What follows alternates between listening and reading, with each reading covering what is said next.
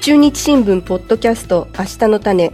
この番組は様々な現場で取材をする中日新聞の記者が記事に盛り込めなかった思いやエピソードを語る番組です。これから大きなニュースに育っていく話の種、家庭や職場の話題が豊かになる話の種をお届けします。今日は5月に静岡県浜松市で行われました浜松祭りの話題をご紹介します。取材をされました東海本社報道部の小作康弘さんに回線をつないでお話を伺いたいと思います。小作さん、よろしくお願いします。よろしくお願いします。では、小作さん、簡単に自己紹介をお願いできますか？はい。えー、私は、今、現在、浜松市の東海本社に、えー、所属しております、小作康弘と申します。2014年に中日新聞社に入社し、彦根支局に赴任しました。その後、えー、熊野通信局っていうところに行きまして、その後に、えっと、浜松に参りました。行政取材でありましたり、警察署の取材でありましたり、そういったことをやってきたんですけれども、その他にですね、経済取材でありましたり、大学の取材でありましたり、まあ、幅広いことをやらせていただきました。一貫して、まあ、これは趣味としてやっているんですけれども、それが、まあ、あの、歴史に興味を持っておりまして、えっと、初任地の彦根市では、ちょうど大河ドラマの真田丸が放送された時期におりまして、そこで、まあ、石田三成を、まあ、まあ、テーマに、まあ、取材をしてきたんですけれども、まあ、現在浜松市では徳川家康が今舞台となっているので、人の痛みがわかるところでありましたり、まあ、懐の深さっていう部分を学んでいるのではないかなと思います。あそうなんですね。あ、じゃあもう今回結構浜松祭りも力を入れて取材されたんですかね？はい、そうですね。あの、浜松祭りもですね、あの、例年5月3日から5日にかけて行われておりまして、浜松市の一大イベントではあるんですけれども、そこに毎回、あの、東京本社からも記者を3人から4人ぐらい取材させていただいてるんですけども、今年はまあ、かなり入れ替わり立ち替わりにしても、まあ、6、7人体制で取材体制を組んでおりました。結構大掛かりな取材だったんですね。そうですね。やはりあの、まあ、コロナ禍で浜松祭り自体が2020年に中止になりまして、21年、22年と、まあ、あの、開催規模を縮小してやっていたんですけれども、今回、まあ、4年ぶりに中心部に屋台が並んだりとかですね、あと練りって言いますと、あの、まあ、あの、体をぶつけたりとか、あるいは更新したりして、まあ、歩く祭りの、まあ、良いものと言いますか、が、まあ、復活したっていうこともありましてですね、まあ、あの、紙面でもあの、大きく展開しようっていうことで、まあ、取材体制も強化しました。それはすごいですね。ありがとうございます。はい、先ほどもそのお話に出ました浜松祭り、全国屈指の観光客を誇る大きなお祭りのようなんですけれども、はい、具体的にはどんなお祭りなんでしょうか？はい、えっと、浜松祭りはですね、地域で子供が生まれた時にですね、子供が生まれた家庭を祝うために、まあ、タコをあげて、あの、お伝えしました練りをしたりとかですね、屋台をまあ中心部で引き回したりっていうような、まあ、子供のためを意識したあの祭りなんですね。で、そこに、まあ、あの、各町、まあ、浜松市内ですと、まあ、例年多い時にはですね、170町ぐらいの町が参加しておりまして、3日間にわたって、まあ、タコを揚げたりとかですね、練りをしたりっていうようなことをしております。ちょうどあの、子供の日も重なるんで、はい、たくさんの方が毎年来られるんですかね？そうですね。毎年結構かなりの方が来られておりまして、多い時に200万人ほど来られていたと思うんですけれども。すごいですね。はい。それぐらい、まあ、かなり認知されている祭りでありまして、コロナ前と、まあ、今年に関しては、まあ、外国人の方もですね、見に来られたというのもあったので、まあ、かなりその、一般的にもまあ、幅広く浜松祭りっていうものがどういうものかっていうのは知っていただいてるんじゃないかなと思います。子供さん生まれたご家庭でしたら、まあね、お父さんお母さんだけじゃなくって、おじいちゃんおばあちゃんも、この祭りを楽しみに参加されたりとか、ね、するんでしょうね。はい、そうですね。やはりあの、親子3世代で参加されるっていう組もあったりしましてですね、祭りの本当にもう1年前ぐらいからですね、準備をされてきているので、当日に向けて皆さんやっぱりあの心待ちにしている方も多かったっていう印象があります。ありがとうございます。浜松祭りの中で騎馬武者行列もあったそうですね。今年初めて行われた行事なんですけれども、大河ドラマのどうする家康に出演されていらっしゃる松本潤さんやですね、えっと、井伊直政役の板垣理人さん、それから、えっと、平岩近吉役の岡部大さん、それから、夏目広次っていう、あの、武将役をされていた河本正宏さんのこの4人の方がですね、馬に乗ったり、それからまあ、実際にまあ、先導として歩いたりとかですね、されて、その浜松市内の中心街の約800メートルを歩いたっていう行事になります。例年にはない、あの、イベントだったんですね。そうですね。今年初めての催しになります。松本さんら人気の俳優さんが来られるとなれば、相当な方が詰めかけますよね。私もちょっと動画で拝見させていただいたんですけれども、はい、かなりの人混みで、松潤と書いた内輪を持った方とか、あの、皆さんスマホを掲げて撮影されていましたよね。あの、ね、何時ぐらいから並んでおられたんでしょうか？そうですね。私が9時半ぐらいに一度中心市街地の交通規制が行われる地域を少し歩いたんですけれども、9時半から10時ぐらいの時点ですでに観覧スペースのところで待機されてるって言いますか、うちわを持ったりとか、紫の、まあ、服を着られた、お召しになった方々が詰めかけて、待機されてるっていうような状況でした。はい、ああ、すごいですね。ものすごい熱気ですね。浜松市としても、今回この大河ドラマでも家康を取り上げて、ゆかりの人物であるっていうことで、イベントを開いたっていうことなんですね。そうですね。浜松市が舞台になってきたのが、ちょうど、まあ、この春先からにかけてなりまして、でなおかつ浜松祭りっていうのもあったので、浜松祭りをま全国に知ってもらうっていう意味も込めまして、今回初めて企画されたというふうにお聞きしております。観覧席もあったんですよね。そうですね。あの、800メートルのコースの車道と歩道に特別な観覧席が設けられまして、そこには抽選で選ばれた方しかま入れなくてですね、その後ろにま歩道が、その一般の人が歩けるスペースがあるんですけれども、そこにもま人が詰めかけているような状況でした。すごいですね。事前に抽選とかっていうことであれば、ものすごい倍率だったんじゃないですか。そうですね。その数字が出てなくてですね、かなりの方がご応募されたっていうふうにお聞きしております。当日に来られた方とか、事前に申し込みをされた方も含めて何人ぐらいの方が来られていたんですか？主催者発表では約68万人というふうに言われております。すごいですね。その68万人という数字が、まあ、どれぐらいなのかちょっと想像つかないですね。そうですね。浜松市の人口が80万人なので、その8割以上ということになりますね。すごいですね。あ、そうですか。これね、小つくりさん、当日まあ取材をされていて、はい、私ちょっと感覚的に68万人がどんなものなのかっていうのがちょっとわからないですけど、はい、多分もう全然身動き取れないぐらいの人手だったんですかね。そうですね。あの、観覧スペースの後ろの歩道スペースが詰まっておりましてですね、でかなりの方があの来られてたのは間違いないんですけれども、肌感覚、目視で確認していた感じでは、ちょっと驚きました。あ、じゃあ、あれですか、あの、まあ、祭りを取材された後、報道部に戻られて記事を執筆されてるときに、主催者の方にですね、人数の確認とかしますよね。はい、その時に68万人って発表があった時に、おそんなに来てたんだっていうふうな感じで驚かれたっていう感じなんですかね？そうですね。あの、後から主催者発表をちょっと伺いまして、はい、かなり衝撃を受けたというのもですね、事前の、まあ、予想では50万人以上じゃないかっていうことは伺っていたんですけども、はい、そこまで伸びたのかっていうところでちょっと驚いた 感じですね。そうなんですね。はい。この祭りの様子が紙面に掲載されて、はい。この後に読者の方から質問が届いたそうですね。あ、そうですね。68万人が来場したっていう松本潤さんの騎馬武者行列の新聞記事が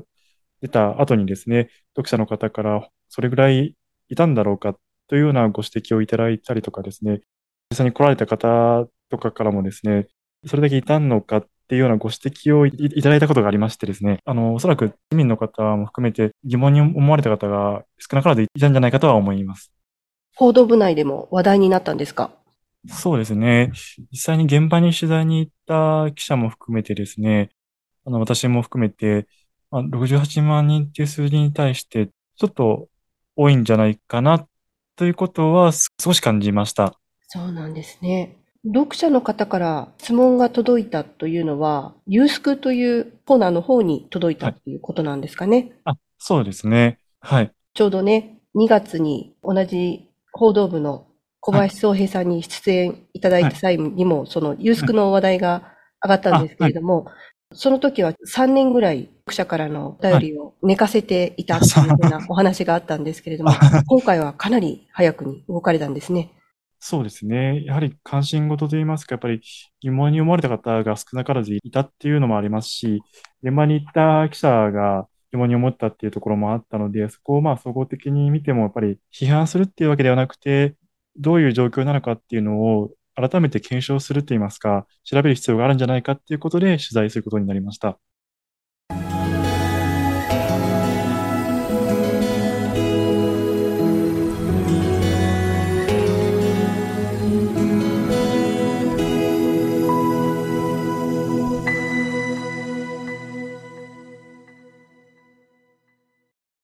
質問をもとにして、最初、どちらの方に取材に行かれたんでしょうか？最初は、えっと、まず浜松市役所さんに、まあ、取材をしましてですね、そもそもどういった、まあ、計算方法で68万人という数字を出されたのかっていうことについてお話を伺いました。浜松市さんの方は、なんと？以前、その観光協会さんが出されたガイドラインをもとに浜松市さんは計算されていたんですけれども、そのガイドラインでは、ある一定区画の一番人が多い時のですね、人の出入りの人数を計算しまして、それをもとに、えっと、時間でありましたり、あるいはその広さですね、その対象となっている、実際の会場となっている広さ、で、それと、まあ、時間っていうのを、まあ、あの掛け合わせて、最終的な来場者数っていうのを出されていたそうです。そうなんですね。よくね、はい、あの、イベント会場とかでカウントされておられる方いらっしゃいますもんね。そうですね。カウント実際にされている方もいらっしゃいますし、おそらくその、で、出入りといいますか、か観覧スペースがある程度、まあ、あの、区切れるところですと、多分そういった形でやられている方も多いと思います。いろんなイベントでも使われてるんですかね。はい、そうですね。他の地域のお祭りでも使われているみたいですし、他の計算方式としてですね、駐車場とか、あと宿泊施設とか、そういったまあデータをもとに推計値を出されてるっていうイベントもあるようです。あ、そうなんですか。面白いですね。そうなんですね。地域によって、あの、様々でして、例えば、あの、私が以前勤務していた三重県熊野市っていうところでは、熊野お花火大会っていうものが8月に行われるんですけれども、はい、そこも多い時に17万人とか15万人とか10万人以上の方がお見えになる一大イベントなんですけども、はい、そこではまあ、駐車場のスペースの状況とか、はい、あるいは目視の部分を使われたりとかしてですね、はい、いろんな、まあ、データも含めて、経験値とかも含めて出されているようなんですね。たくさん来られてるんでね、目で追える範囲で数えられるんだったら大丈夫かと思うんですけど、はい、浜松市のように大きな町でしたら、ね、しかもそれだけの方が来られていたっていうふうなことを考えると、はい、なかなかカウントを目だけで、はい、人の目だけで追っていくっていうのは大変ですもんね。そうですね。出入りが自由な場所がいくつかある中で、そこでカウントするっていうのも現実的ではないと思いますので、なので、まあ、推計といいますか、そういった計算方式を、まあ、活用されるのは、どうしても今、致し方ない部分であるかなというふうに思います。今回のユースクの取材された中にですね、はい、東京の IT 企業の方でですね、来場者数を算出された、はい、なんか数字があるんですかね？そうですね。あの、スマートフォンのアプリなどを活用して、人の動きをあの、把握されたと言いますか、計算された企業さんがありまして、そこでは14、5万人前後ではないかっていうような指摘はされております。だいぶ開きがありますけど、まあ、これは計算方式が違うからっていうことなんですね。あ、そうですね。まあ、実際のアプリを活用された場合と、やっぱり最盛期の、まあ、計算方式でやられている場合とでは、どうしてもまあ開きが出てきてしまうのは仕方ないと言いますか、というような、まあ、ご指摘と言いますか、あの、その IT 企業の方もそういうふうに、あの、おっしゃっております。これだけ人気を集めたあの、騎馬武者行列なんですけれども、はい、浜松市にとっても経済効果はあったんでしょうか、はい、そうですね。あの、浜松市さん自体は、経済波及効果っていうのは、推計とかでは出されていないんですけれども、実際、まあ、浜松に騎馬武者行列が行われたっていうことが、新聞やテレビとかでも報じられて、実際に、まあ、あの、来られたっていう方もいらっしゃるみたいですし、それから、市内の宿泊施設の方にお伺いしたところ、これまでの宿泊客数に比べて、松本潤さんのパレードの前後はですね、伸びていたもありまして、一定の経済効果っていうのはあったのではないかと思います。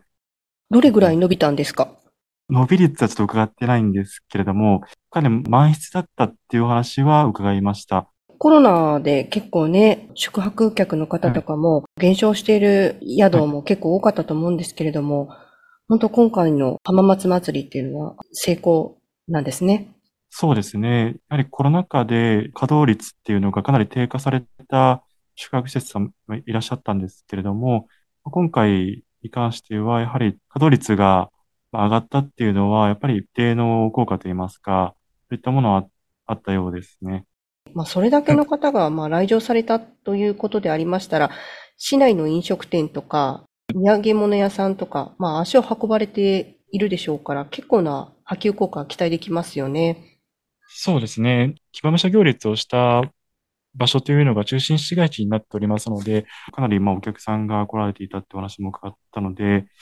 まあそういった面で経済的な松本潤さんの騎馬武者行列による、まあ、市内経済への効果といいますか、そういったものは大きかったのではないかなと思います。あと、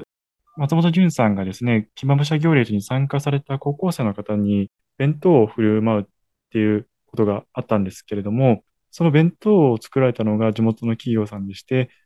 地元の企業さんとタッグを組まれた弁当の中身が、まあ、浜松市の食材を使ったものになっておりまして、そのメニューが明かされたことによりまして、実際に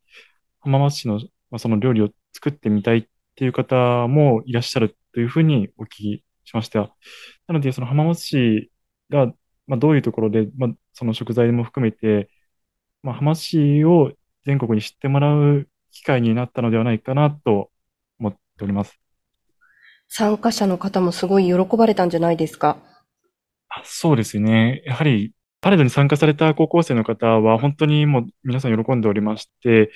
地元の高校の吹奏楽部の方が、マーチングとかをされていらっしゃったんですけれども、あの、まあ、コロナ禍で練習とか、発表の場が失われてしまっていたんですけれども、今回、まあ、こういった機会に、あの、参加されることによりまして、まあ、そういう場ができたっていうふうに喜んでおりましたし、松本潤さんからその、そういったお弁当をいただいたっていうことで、まあ、すごい励みになったっていう、あの、こともおっしゃってましたし、やはり、その松本潤さんのファンの方も多かったので、本当に、まあ、あの、間近で見えて嬉しいっていう、素直な感想をおっしゃってる高校生の方もいらっしゃいました。主催者の発表の数字の取り方、まあ、一般の方も多くはご存知ないかと思うんですけれども、はい。おつくりさん取材をされてお感じになられたことはありますか？主催者発表っていう部分に関して、取材する方としては、どうしてもやっぱりその日にイベントがあった時にはですね、どうしてもどれぐらいいたのかっていうところの数値をが欲しいっていう面もありまして、どうしても主催者発表、主催者の方にまあお話を伺って、あの、記事に反映させていただくんですけれども、今回その数字として他の調査と比べた場合に、まあ、開きが出てきたっていうことでですね、改めてまあその来場者数もこだわらなければいけないんですけども、そこにこだわりすぎても良くないと言いますか、あくまでもその来場者数とかっていうのは、まあ目安であるんじゃないかなっていうふうにちょっと実数っていうのがわからないと思うので、あくまでもそこに頼り切るのではなく、あくまでも参考としてしておく必要があるのではないかなと感じました。来場者数は祭りの盛り上がり度を測る、まあ、指標にはね、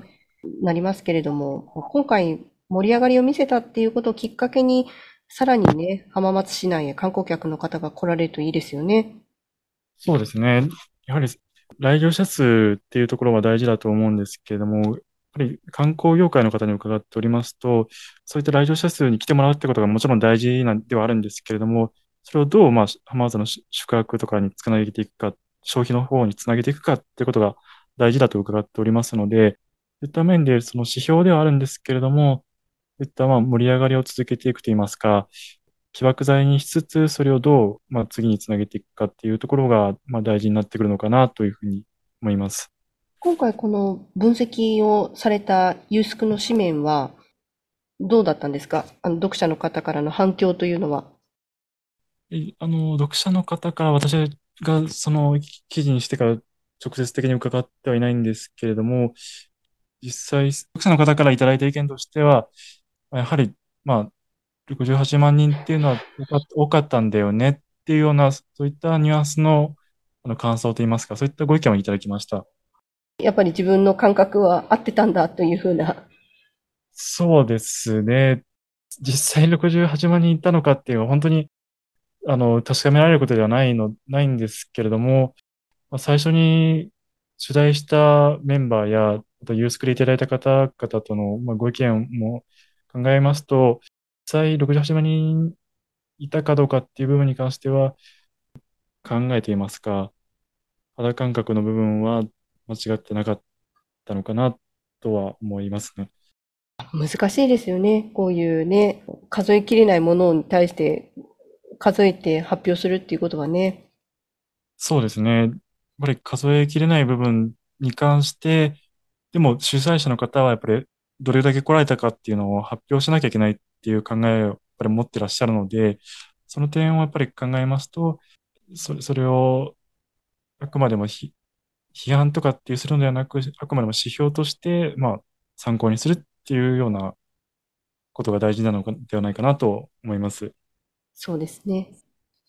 今お話を伺いました小作さんが取材をされた記事は中日新聞ウェブから見ていただくことができます。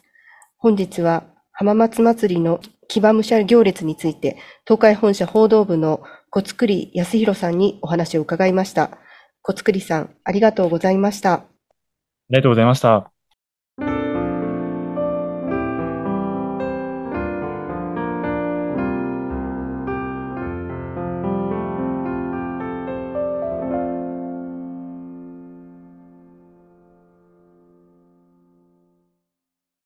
番組では皆様からのご意見やご感想をお待ちしております。ツイッターやお便りフォームからお寄せください。